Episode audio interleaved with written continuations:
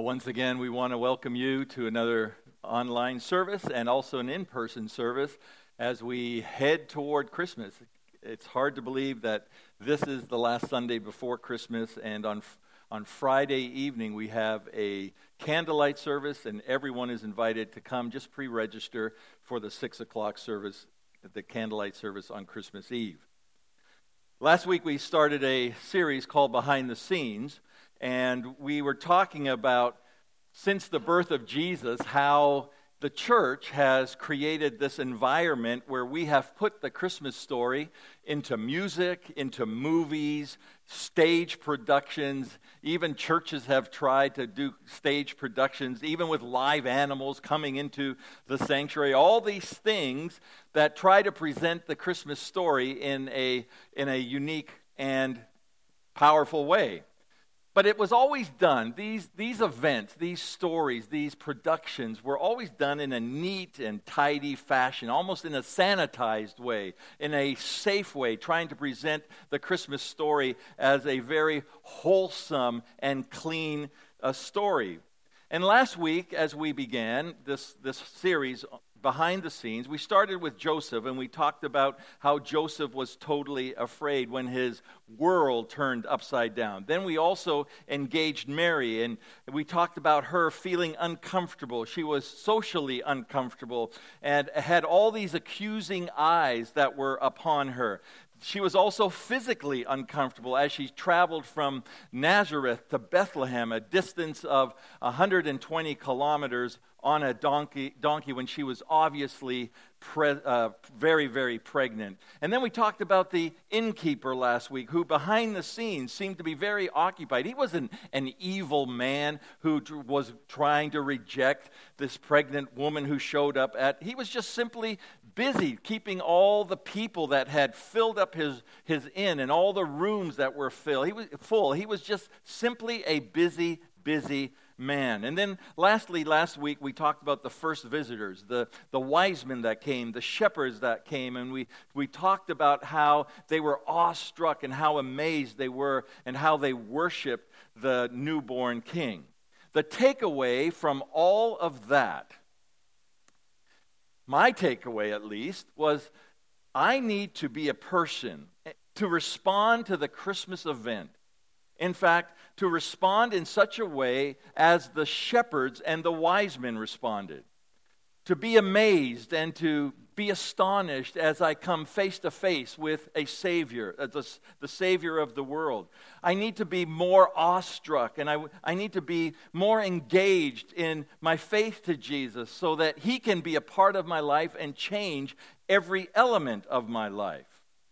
If you and I were to have a conversation today, if you and I were to sit down and converse about the Christmas event, I think all of us, perhaps even the majority of, would ultimately say, I want, I want my Christian experience, my faith in Jesus, my life in Christ to be at a place where truly Jesus is the center of my life, where, where God is present in my life, where His presence invades my life to such a degree that He directs every aspect of my life. I think if we were honest with one another, I think all of us deep down want to have a personal, genuine, authentic relationship with God.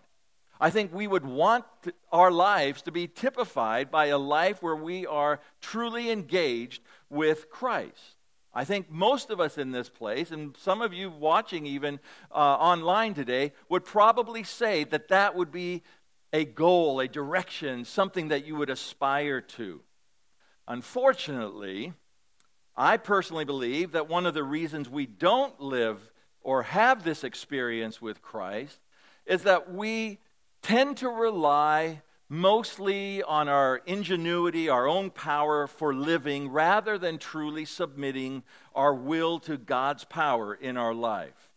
So many people live a life that is dependent on their decision-making, their ingenuity, their own power, and we have a hard, hard time Trusting, truly trusting God, that God is capable of working His dynamic power in our lives. And in the process of those those thoughts, and in the process of not living that way, we, we somehow miss out on living and experiencing God's power in our lives. Today, we want to look behind the scenes again, and, and what we want to talk about, and we, we talk about the Christmas event, we must understand in this Christmas story, we must understand that God's power was extremely evident and working behind the scenes in a dynamic and powerful way. And to understand this phenomena, we need to look at a very unique character in the Christmas story, and that is the character of King Herod. Now, King Herod was not a warm and fuzzy person. In fact, you might call King Herod, who was called King Herod the Great, you might call him, instead of a warm, compassionate, friendly person, probably you would classify him as psycho. He was a horrible, terrible man. But there is something about this person in the Christmas story that you need to see and that you need to understand. Because behind the scenes, when we look at Herod or when we study Herod, what we discover is that Herod relies on his own power. You see, his, his involvement in this Christmas story outlines for us the dynamics between human power versus God's power. That's what we need to underscore when we look at the life and the time of King Herod. It distinguishes human power versus God's power. And so in Matthew chapter two, we, I don't have time for a whole full-blown historical lesson on Herod the Great. But nevertheless, let me just say this, that King Herod the Great was a ruthless, evil, a person whose life was filled with lies and murder and adultery, manipulation and treachery. That is the description of this king, a king who ruled over the Jewish people during the time of Christ's birth. And so we pick up the story in Matthew chapter two, verse one. Now notice these words. Jesus was born in Bethlehem in Judea during the reign of King Herod. About that time, some wise men came from the eastern lands. They arrived in Jerusalem asking. Now let me pause here for a second. Let me pause here and tell you why King Herod is greatly, deeply disturbed in this story. As we continue on, you need to look at this. Verse two. Notice what it says. Where is the newborn king? These wise men who came, we saw his star as it rose, and we have come to worship him. And King Herod, notice what it says here. King Herod was deeply disturbed. You want to underline that if you're looking in your Bibles. Deeply disturbed when he heard this, as was everyone in Jerusalem.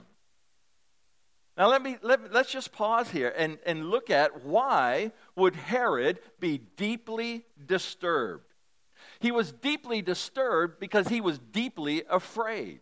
He was afraid because Herod himself, the king of the Jewish nation, under Roman occupation, while he was the king of the Jews, he was afraid that Jesus was going to come and steal his throne and steal his crown. That's why the Bible says he was deeply disturbed. Now, I don't have any kingly experience. I've never been a king. I've never ruled over a land. I don't have any experience being a king. But I would have to believe that if you're a king and another king is born into your region or into your country, and you happen to be a very insecure king or insecure person, somehow that is going to cause some serious contention within your own life. In fact, it will probably it would probably muster up some great fear. And that's what King Herod was experiencing. It goes on to say in Matthew chapter two, verse four, no, notice these words. King Herod then, he called a meeting of the leading priests and the teachers of religious law and asked, where is the Messiah to be born? Now, you have to understand, King Herod was not a godly man. We just gave a description of what kind of a person he was, an evil person, not a godly man whatsoever. But he calls these scholars together because he was smart enough and he knew from his own historical understanding of the prophetic words. The nation of Israel and King Herod knew that for many years there was a Messiah that was prophesied. Now, the people had a unique view of what this Messiah was going to do because the people thought that the Messiah was going to come and he was going to come as a political ruler and that he was going to take the throne and that he was going to overthrow the occupation of the Roman Empire. So here is a king, an evil king, who's understanding that there was going to be a Messiah who is going to overthrow his king. And he is being and feeling threatened. We go to verse seven of Matthew chapter two. Then Herod called this private meeting with the wise men, and he learned from them, he learned from them the time when the star first appeared. Then he told them, you go to Bethlehem and search carefully for the child. And when you find him, come back and tell me so that I can go and worship him too. Now, when you go behind the scenes and you see this king, King Herod, who was so occupied and so intent on getting rid of Jesus that he became obsessed with it, that's all he is thinking about. How do I get rid of this Messiah? What am I going to do? How am I going to manipulate these wise men who have given me this information? How am I going? He's, he's calculating. You can see the calculations that are going on in his mind. And in this verse, he is trying to turn these wise men who've come from the east, he's trying to turn them into double agents. So much so was Herod obsessed that he does the unthinkable. And when you skip down to verse sixteen of Matthew chapter two, look what it says. You know what happened. You've read this story many times. The wise men did not go back to King Herod. They realized through a dream, the Lord appeared to them in a dream, if you recall, and they went back to their lands. But notice what King Herod does. Matthew chapter two, verse sixteen. Herod was furious when he realized that the wise men had outwitted him. And he sent soldiers... This, here, here you see the character of King Herod. He sent soldiers to kill all the boys in and around Ju- Jerusalem who were two years old and under, based on the wise men's report of the star's first appearance. So what you see here in this short caption of a story is that King Herod wipes out an entire population of young boys under the age of two who he thought could be the potential king and dethrone him. Now, if anybody had power, if anybody knew about power, it was King Herod. The king, king of Israel, he had incredible power, and he leveraged that power. He talked about his power. He was, he was threatened by anyone who tried to usurp his power. But here's the key that you must understand. Here's the key that you have to understand in this story. No matter how much you talk about the power of King Herod, it was just human power. Certainly, you would say he had massive power. Absolutely, he had massive power. He had enough power to kill thousands and thousands of innocent babies. But it was still just human power. And you must understand this. You must understand that human power will always come to an end. Human power will always wear out. Human power is limited and will always run out. Because if you go to verse nineteen, if you skip down to verse nineteen, we're not going to read it, take my word for it. In verse nineteen, the Bible says a few verses later, Notice this. It says in verse nineteen, two simple words, Herod died. That was the end of his power. He died. He's now dead. He is done. Kaput. Whatever you want to say about his reign, no matter how much power King Herod had, his reign came to an end and his power ended. There was nothing left of him any further. And you must understand that, that human power, human power comes to an end. Human power ultimately has to and can and will succumb to the power of reality of God's power. So when Jesus was born, Herod thought that Jesus came to threaten him, when in actuality, Jesus came to save him. Herod thought that Jesus came to make his life uncomfortable, when in actuality, Jesus was born and came into this world to bring comfort to Herod's life. Herod thought that Jesus came into this world to steal his power away. But Jesus came to give him real internal power. You see, Christmas, friends, listen, Christmas is all about power. Christmas is all about power. That's what Christmas is. When we celebrate Christmas, when you celebrate Christmas later this week, Christmas is all about God's power in action. It was God's power that invaded humanity with divinity. That's the birth of Jesus. It was God's power that changed natural laws. Jesus was born of a virgin. That was God's power that changed natural laws. It was God's power that foiled the plans of a powerful ruler like Herod.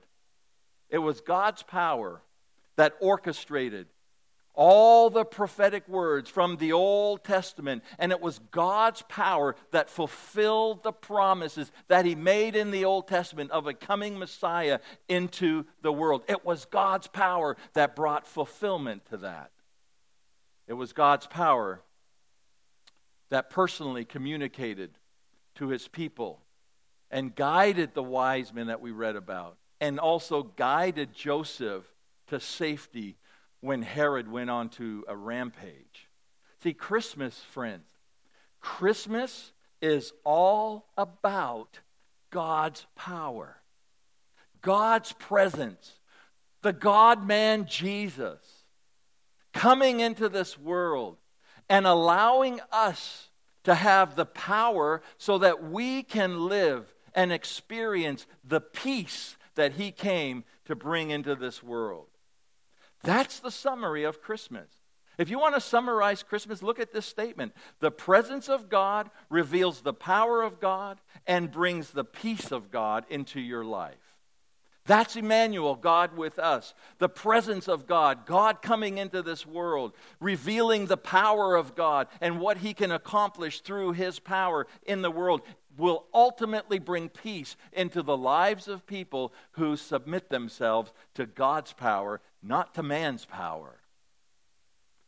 What I want to do a little bit now is to switch and say what this power can do in your life. And we're talking about this power that came into the world and dynamically changed the course of history. What can it do in your life? How do you live in such a way that you experience the power of God? Well, First Corinthians chapter four, verse twenty says, notice these words, "For the kingdom of God is not just a lot of talk. It is living by God's power."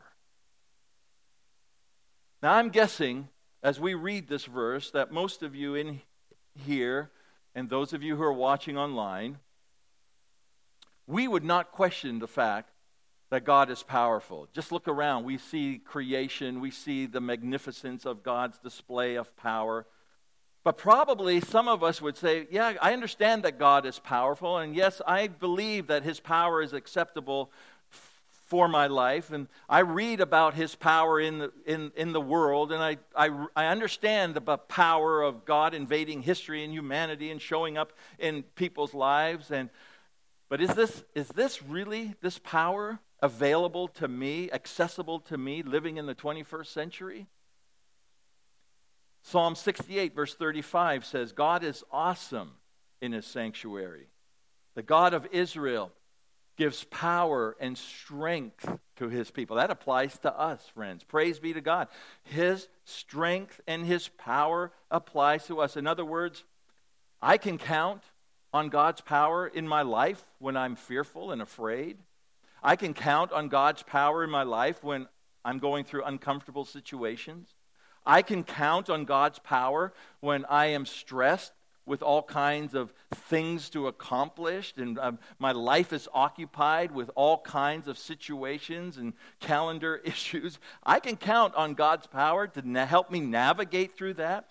Listen, I can count on God's power, and so can you. You can count on God's power when you are lonely, or when you are when you've been wounded by other people. You can count on God's power when you are afraid. You can count on God's power when you are fearful, when you are questioning, when you have been betrayed by people, when you are personally frustrated in life. You can count on God's power during moments of anxiousness. You can count on God's power when you feel depressed, when you have doubts. You can count on God's power to invade and be a part of your life.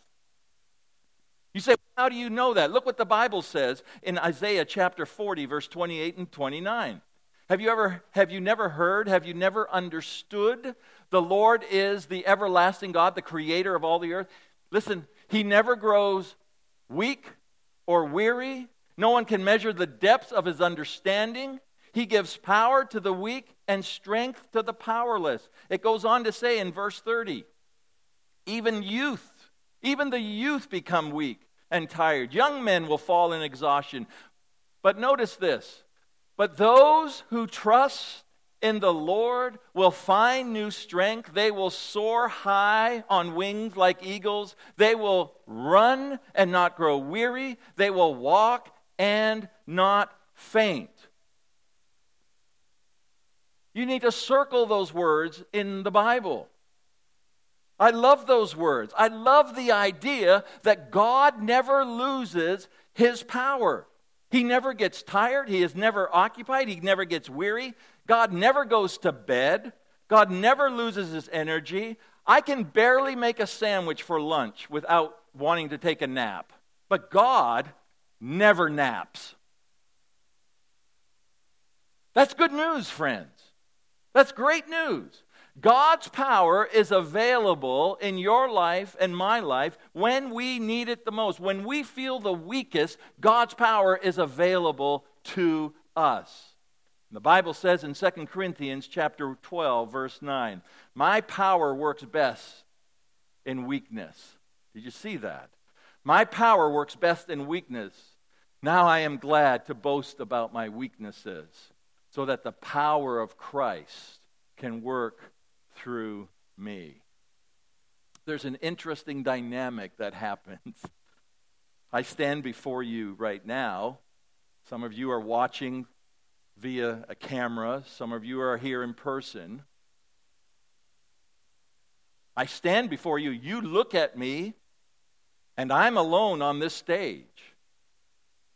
But can I tell you, I am not alone.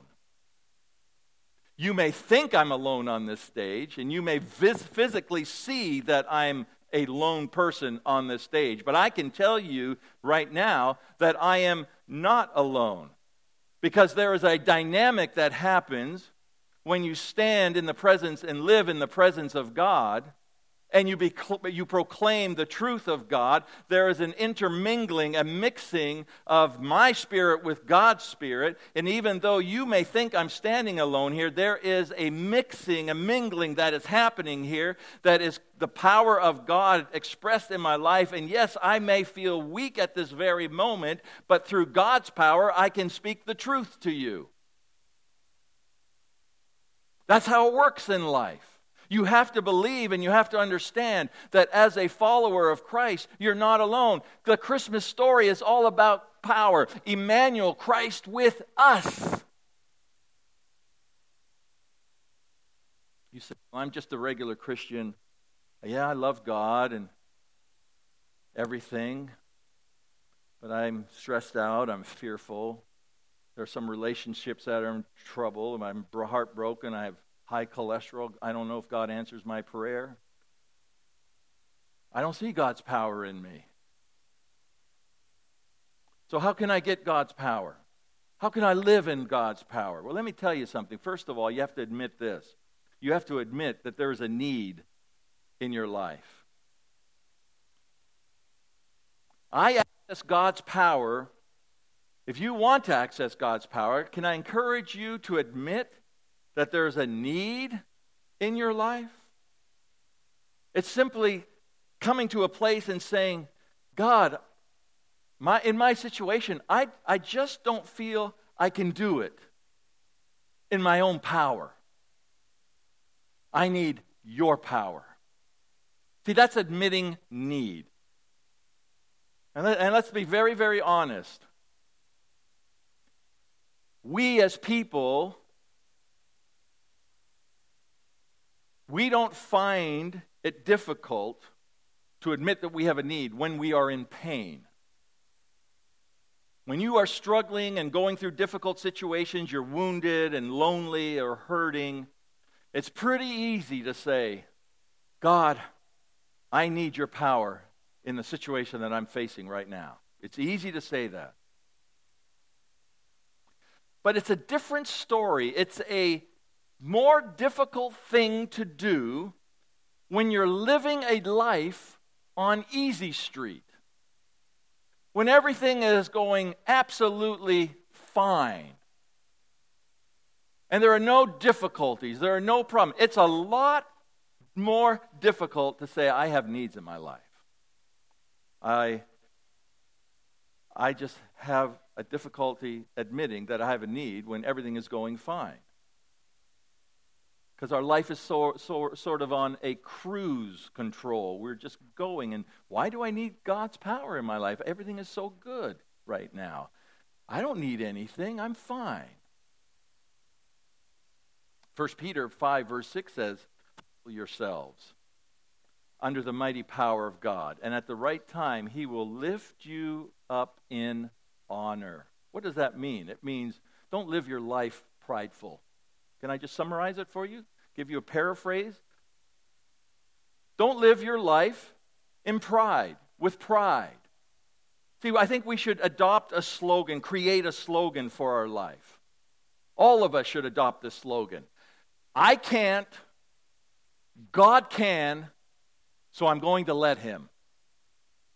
That should be the slogan of our lives. I can't. I don't have enough strength. I don't have enough power. In fact, I live my life pretty much in weakness. Most of us live our lives in weakness. I can't do a lot of things, but God can. So I'm going to let him. That's submitting myself, that's reducing myself to the place where I'm humbly relinquishing control and saying, God, I just submit my life to you, whatever I'm going through, I'm going to trust you to carry me through the most difficult heartaches and circumstances I face in life. The second thing is you need to plug into God. You need to plug into God's power source. Very, very simple spiritual truth is, is things work best when they are plugged in. Like a toaster. A toaster doesn't work if it's not plugged in. It's got to have a power source. If you want to make toast in your life in the morning, you've got to plug the toaster in. I don't care how pretty your toaster is. Now, I don't even care how much your toaster cost. I don't even care if your toaster grew up in the church kitchen its entire life. It will not work if it's not plugged in. You've got to have a power source to make toast in your life. I've been around, I've been around a long time in church. I've heard all kinds of excuses when it comes to church. Excuses not to attend church. But if people took those excuses for not going to church and applied them to other important areas of their life, you begin to see the inconsistencies of how their logic is, how inconsistent their logic is. For example, about washing, the ten reasons not to wash. You want to hear some of them? And apply that to not going to church. ten reasons not to wash. I was forced to as a child. Number two, people make soap are only after your money. I wash only on special occasions like Christmas and Easter. People who wash are hyper critics. They think they are cleaner than everyone else. There are so many different kinds of soap, I can't decide which soap to use. I used to wash, but washing is so boring, I stopped. None of my friends wash. The bathroom is never warm enough in the winter and cool enough in the summer. I'll start washing when I get older and dirtier. I can't spare the time to wash.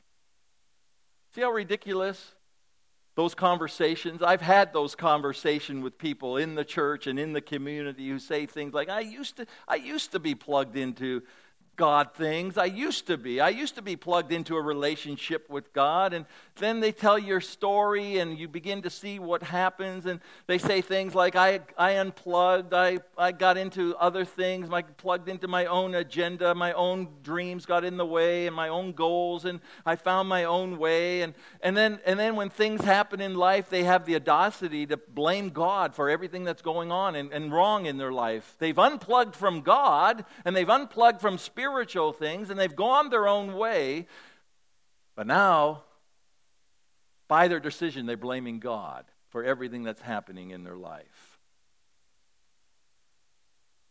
John chapter five, fifteen, verse five says these words, I am the vine, you are the branches.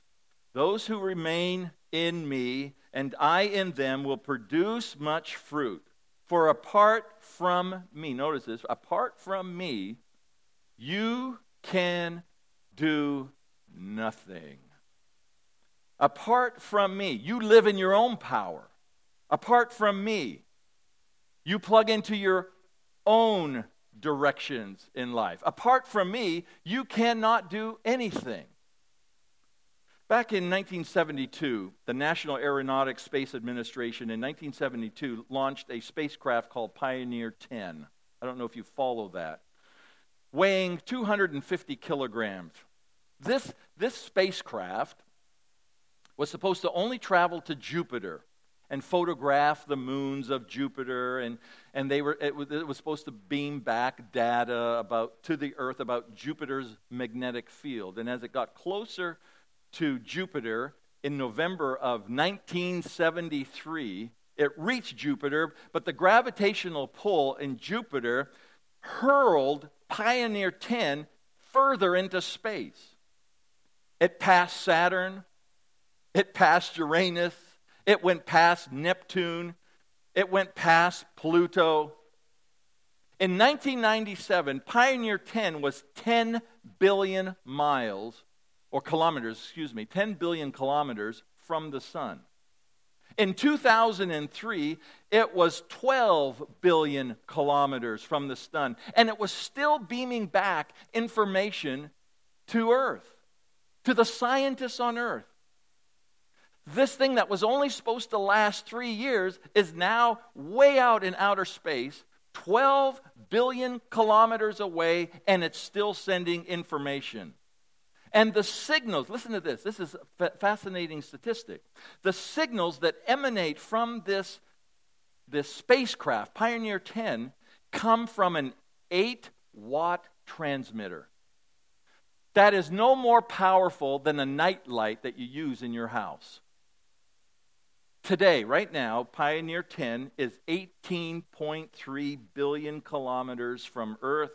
It's traveling at twelve kilometers per second, and it's currently headed, and I'll just look this up, it's currently headed to the next constellation of Taurus. Unbelievable. It was only designed to last three years. And it's still going.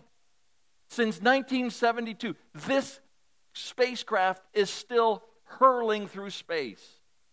Billions of miles, and it's still transmitting information of the galaxies that are way out there. So it is when we are connected to God. You may think, I have nothing to offer. I have, I, I just have nothing. I'm weak. I have no talents, no abilities. Listen, if, if scientists can work through an eight-watt, eight-watt transistor, don't you think that God can work through someone who has eight watts of abilities? I've heard people say, I don't, I don't want to get involved. I don't want to do anything. I just don't have anything to offer. Listen, God cannot work in your life if you believe that you have nothing to offer. God cannot work in your life and through you if you quit and remove yourself from being plugged into the source. But to somebody who has submitted themselves and say, I'm going to stay, I'm going to stay in this. I'm going to, I'm just going to hang in there. I'm going to just pursue and, and move through constantly. I can tell you this, God's power, no matter how weak you seem to feel, or no matter how weak you are in spirit or in body, God's power can enable you to do fantastic, great things in His kingdom. And then step three, and I'll close with this. Step three, you got to step out in faith. God's power works only in connection with our faith. Stepping out in faith means that I'm going to choose to follow God even before His power shows up. That's the key word, before. I step out in faith, I believe in faith, and I move in faith before God's power shows up. That's what faith is.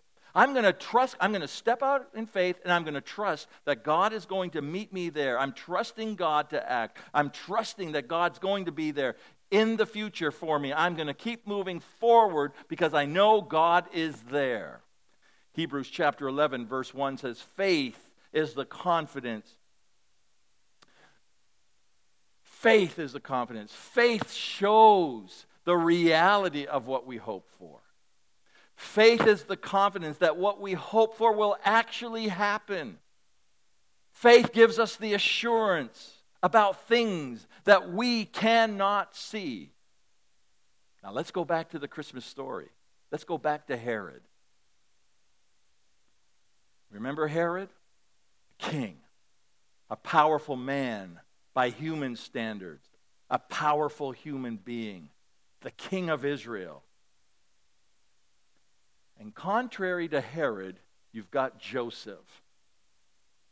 By the eyes of the world, not a very powerful man, just an inept carpenter, bottom rung of the society, blue collar, rough hands, working with wood, just an ordinary person. An ordinary dude. But what is the difference? The difference is that Herod relied on his own power as king, whereas Joseph relied on the power of God and stepped out in faith. Three times. In Matthew chapter two, three times, God asked Joseph to do something. And even though Joseph was afraid and scared, he does it anyway. He stepped out in faith. God asked Joseph, I want you to marry your fiancée, this pregnant virgin Mary. I want, and Joseph steps out and acts in obedience. I want you to marry her, God says. Joseph steps out and does it. I want you to leave Bethlehem before King Herod tries to kill the baby Jesus. I want you to leave, and I want you to go to Egypt. Joseph steps out and moves out in faith. Then after Herod dies, Joseph is told to go back to Israel. And even though he is afraid, and even though he doesn't know how God is going to show up, he keeps stepping out in faith and walking in obedience. And every time he does, God's power meets him. And that's the difference between Joseph and King Herod. Now, if you're anything like me, if you're anything like me, I would prefer God's power to show up first before I step out in faith. I want God's power to show up and tell me to do the right thing. But God shows up when I honor him and I follow his word and I say to him, God, I submit to you first and foremost before anything. I'm going to move forward in you. God will always meet us. He will always meet us. He's never late. See, we get nervous when things are getting to the eleventh hour and things are kind of dicey and things are going to flip on us, and we get nervous and we start making all kinds of plans and accommodations. But let me tell you something. You continue to remain faithful in God and follow him.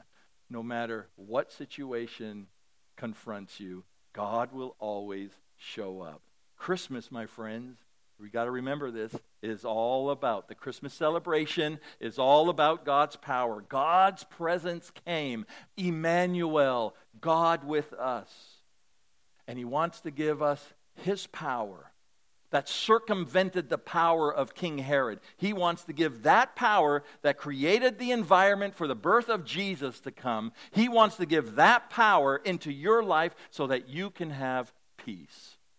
That's what it says in First Corinthians chapter two, verse five, where the Apostle Paul writes, I did this so you, so you would trust not in human wisdom, but in the power of God.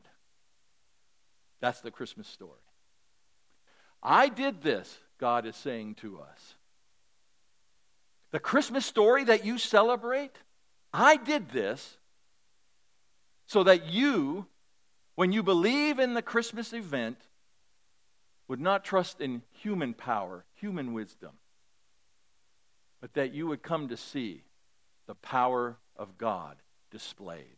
And the same power that I displayed in Matthew chapter two is the same power that can operate in your life today. Because since Jesus is the central figure or central character in the Christmas story, if you want the power of God, you've got to embrace the person of Jesus in your life. Let's pray together.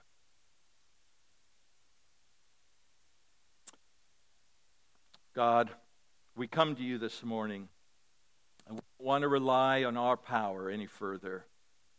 We want to step out, and we want to trust you in your power.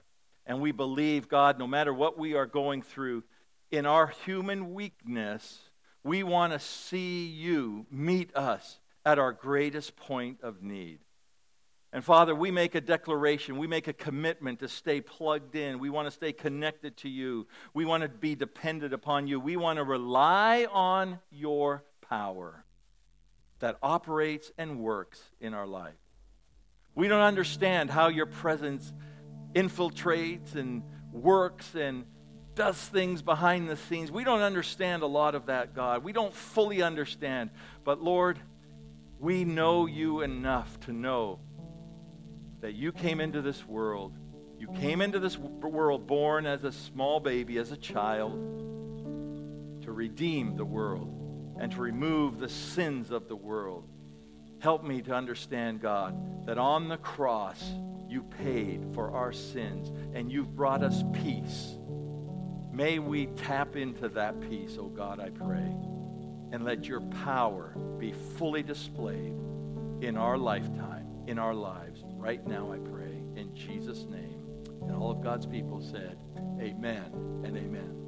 Will you stand with me here in the sanctuary? Those of you at home, will you join with us? You may want to stand in your living room or in your bedroom, wherever you are watching. Stand with us as we sing more, one more anthem of praise to our great King, our living Lord, the one who's given us his power to live victorious in this day and age. God bless you. Have a great week. We'll see you, hopefully, on Christmas Eve at six p.m.